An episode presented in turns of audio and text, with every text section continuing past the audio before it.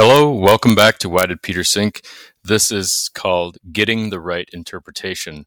It's part 24 of the series Whole, Both Body and Soul, Why I'm Catholic. There's a saying in history and war that one man's patriotic hero is another man's traitor. In the battle of ideas, one man's apologist or defender of something is another man's propagandist.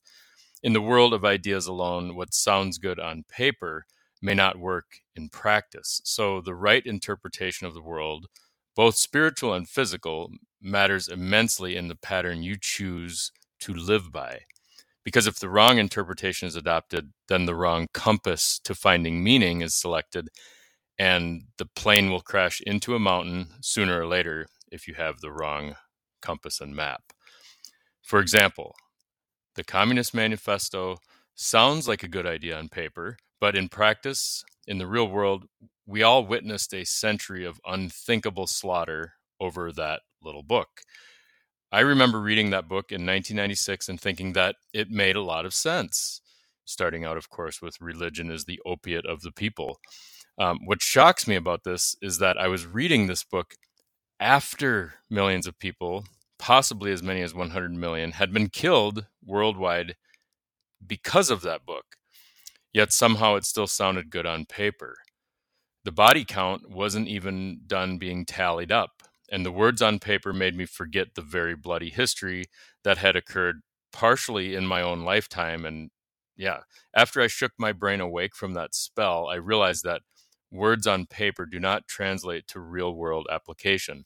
Not all good ideas are good ideas. The interpretation game can be a dangerous one, especially today. And unless we act as gatekeepers of our thoughts, we will be allowing others to steer us. Today, media has unmatched power in entering our minds and conjuring thoughts. And unless you grew up in an Amish community, you have been blasted from birth by a continuous fire hose from advertising and argument all the way from Sesame Street to Stranger Things. And this is not some conspiracy theory. Um, this is what we are all aware of, but we just accept it as part of modern life. There is deliberate implantation of ideas in our brains, and for the most part, we seem to enjoy it.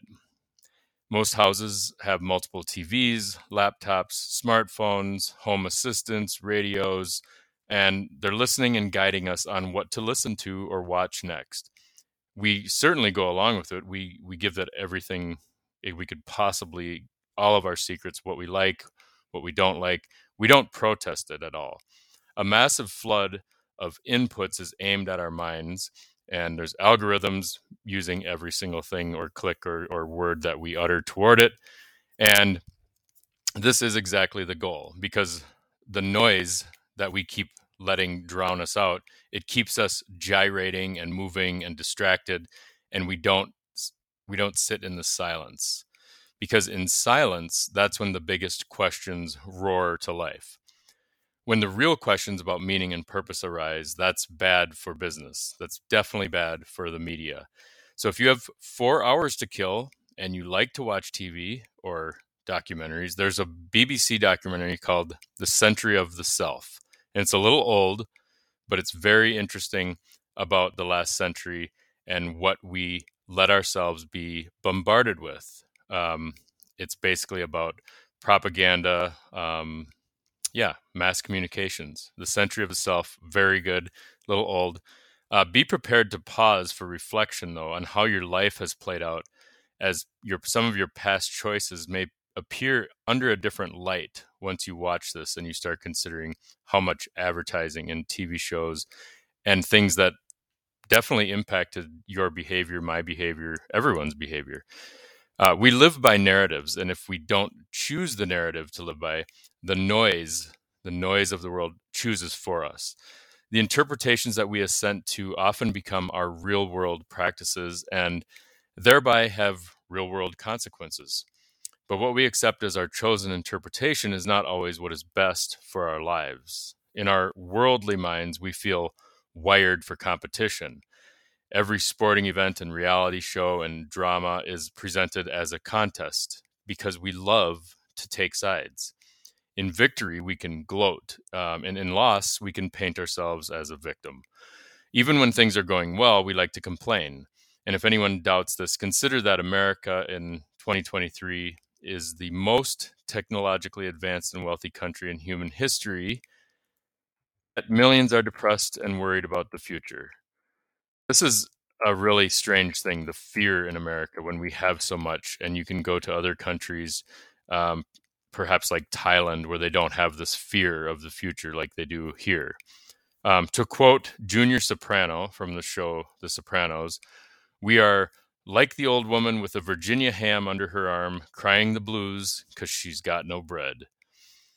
The choice of which worldview to use in interpretation is not necessarily my main focus here, but I wanted to mention it because our American academic and business leaders have shifted their worldview over the past century, moving away from ideas founded on Judeo Christian thought toward uh, socialism, uh, sometimes libertarianism, while but while keeping the profit motive intact. So even this, even when it's socialism's kind of underneath it, there's still this capitalistic move. We're very confused in a lot of things here, and part of that is the idea, anyway. I think, but this has happened gradually, but in recent decades has reached a tipping point where the old ideas of Christianity are being sidelined, meaning God, of course, and the related idea of spirits and souls um, is being boxed up for long-term storage. Uh, that's what they think. In the coming decades, what this means is that the new radicals will be Christians. So Europe and America will have gone full circle. The pesky Christians will once again be marginalized, at least for a little while. So moving Christianity out of the public sphere has already led to a very different America. Uh, perhaps being Christian has become too easy because it was never meant to be. The term itself has been too easy to throw around, as I talked about in the previous episodes, and it's too easy to be abused. Uh, one of the main reasons I fell away was the hypocrisy that I saw and the lack of conviction and contrition among believers. So, this coming future will test the mettle of Christians because we will be living in a world similar to the day before Jesus was crucified. Christians will be outcasts and increasingly persecuted. Real persecution will happen again, and not the persecutions that we hear about annually, like the marginalization of Christ and Christmas.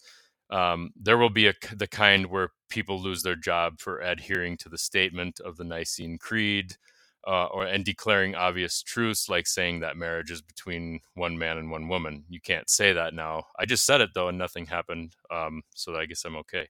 What is most interesting is that ideas that came from Christ are being used among all the competing ideologies. So ideas of equal dignity, social justice, charity, serving the poor, and loving one another have been co-opted by humanists, atheists, socialists, and modernists. The only difference is that Christ has been removed from the picture, as if he were just some like rich uncle who passed away and left us his best stuff. This leads directly to the second main difference, which is that there is no longer such a thing as sin. Um, there is just oppressed and oppressor in one of these things. And the only sin left is that of the oppressor. Uh, a trade has been made, which I will talk about more later, we've traded the idea of original sin for Pandora's box. With original sin, we pin the blame for society's ills on our own personal built in flaws. And with Pandora's box, we get to blame someone else. And this plays out in many ways. I think I'll close this whole series with a long thing on that. But not every Christian interpretation of the Bible is a good one. And this is really important for interpretation of the Bible. So we have interpretation of our physical and spiritual lives, but also of sacred scripture. So fundamentalism and young earth creationism may sound good on paper to some people, but anyone with even a mild understanding of science knows intuitively that the idea of a 6,000 year old planet is, is pretty silly. And on the flip side, there are those who remove all spirits and miracles from the Bible, like Thomas Jefferson, and they end up with nothing but what is called moral therapeutic deism. It's a God that we just treat like a kind of therapist when we need it, and it's really lame. Um, in both of these cases, too much is amputated as one cuts out reason and the other cuts out the spirit or the soul. One cuts out reason, one cuts out faith. Then there is the justice versus mercy spectrum. Some see God as the angry father who seems overeager to punish us for every terror, error. Others see a God that just affirms sin, or stranger yet, a God that denies sin even exists at all. In either case, you are definitely reading a bad interpretation. There is justice and there is mercy, but there is never only justice or only mercy. In fact, Jesus does a lot of justice and mercy, and he talks about hell a lot. It's something you can't forget about when you when you read the Gospels.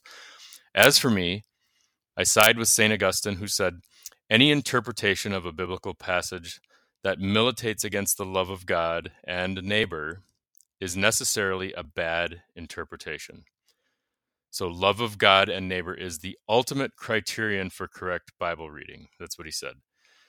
But then I find that I align with St. Augustine on most things because he weaves justice and mercy, faith and reason, and in his world, faith has a slight edge over reason, which makes all the difference. But how do we know who to listen to and who can interpret? Who has the right to do so? How can we trust any interpretation? How can anyone know what is the right interpretation?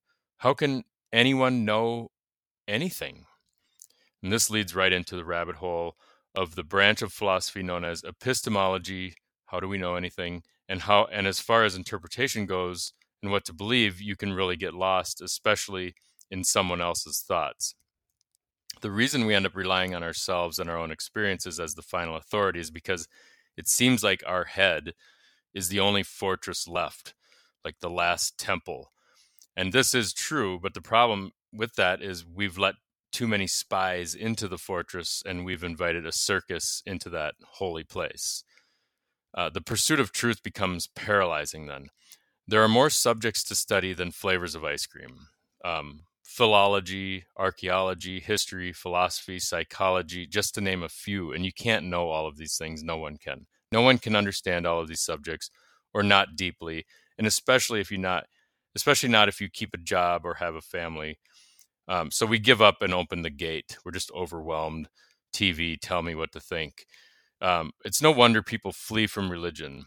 Uh, the conflicting messages from the media and the faithful become so heavy, so much. As for the Bible and Christianity, it's it's too hard to understand for a lot of people because they get different messages from every single person they talk to. Um, given that I myself have a day job and commitments, it's impossible to chase all of these things down. There's so much to sift through. And who can fully understand the Trinity or fathom the virgin birth? The answer is no one, but we can we can strive, and some people can articulate these things really well, like Thomas Aquinas or Saint Augustine or Saint John of Damascus, those kind of writers throughout history, um, or Bishop Barron or Father Mike Schmitz. Um, what about the resurrection of the body? You know, what do we? How do we understand that? Again, we turn to these great thinkers of the past um, even among Christians, these things mean vastly different things. Uh, I even heard once that there was like 200 interpretations of when Jesus says, "This is my body." Those four words. That there's there's some a few hundred interpretations of that, which is mind blowing since he says, "This is my body" when he's referring to the host, the Eucharist. It seems like it means what he says, but of course, people want it to mean other things. So there are too many arguments and ways of looking at these things. When every ideology and religion and denomination is trying to pull us in this or that direction, then it's Netflix just seems so much easier. You know, or Facebook or Hulu doesn't push anything on us, right? We just want to make it easy. You know, Disney, the NFL, they make it fun and easy because they just provide entertainment for us, right? Uh, then we don't have to think about all this stuff. It's easier to just ignore it all. I just want to be entertained and passively watch the screens in front of me. There's nothing wrong with that, is there? Can't I just let someone else do all the interpreting? They they they wouldn't try to shape me or change me, would they? Right? Wrong. Unfortunately, no, that's wrong. Um, while there are many people and organizations who will gladly volunteer the right interpretation and the correct narrative of life for you, what is easiest is not best in this case. What is best and what is true cannot be passively received from a TV or a phone. It requires some effort. Uh, anyone who has tried to lose 10 pounds or learn a foreign language or master a musical instrument the easy way knows that it doesn't work. Nearly everyone is willing to sell their worldview to you if you let them. The best salesperson is the one who sells you something you don't need, and then you thank her for it. Likewise, the greatest evangelizers are those who don't appear to be evangelizing at all. And the more you sit back and let the images pass before your eyes, the more you are shaped and formed to an interpretation chosen by people who have plans for you. And they are most likely in an office building in New York or Los Angeles or San Francisco, but certainly not anywhere near an upper room in Jerusalem. They're not anywhere near what the apostles were teaching. And that's why you have to pursue what it was that the apostles were teaching, because that is the interpretation you're looking for. That is the right interpretation because you know that Jesus said, I am the way, the truth, and the life. That's the right interpretation. All right, that's all I got for this episode. We'll follow up with some s- similar themes in the next few episodes. Thanks for listening. See you on the next one.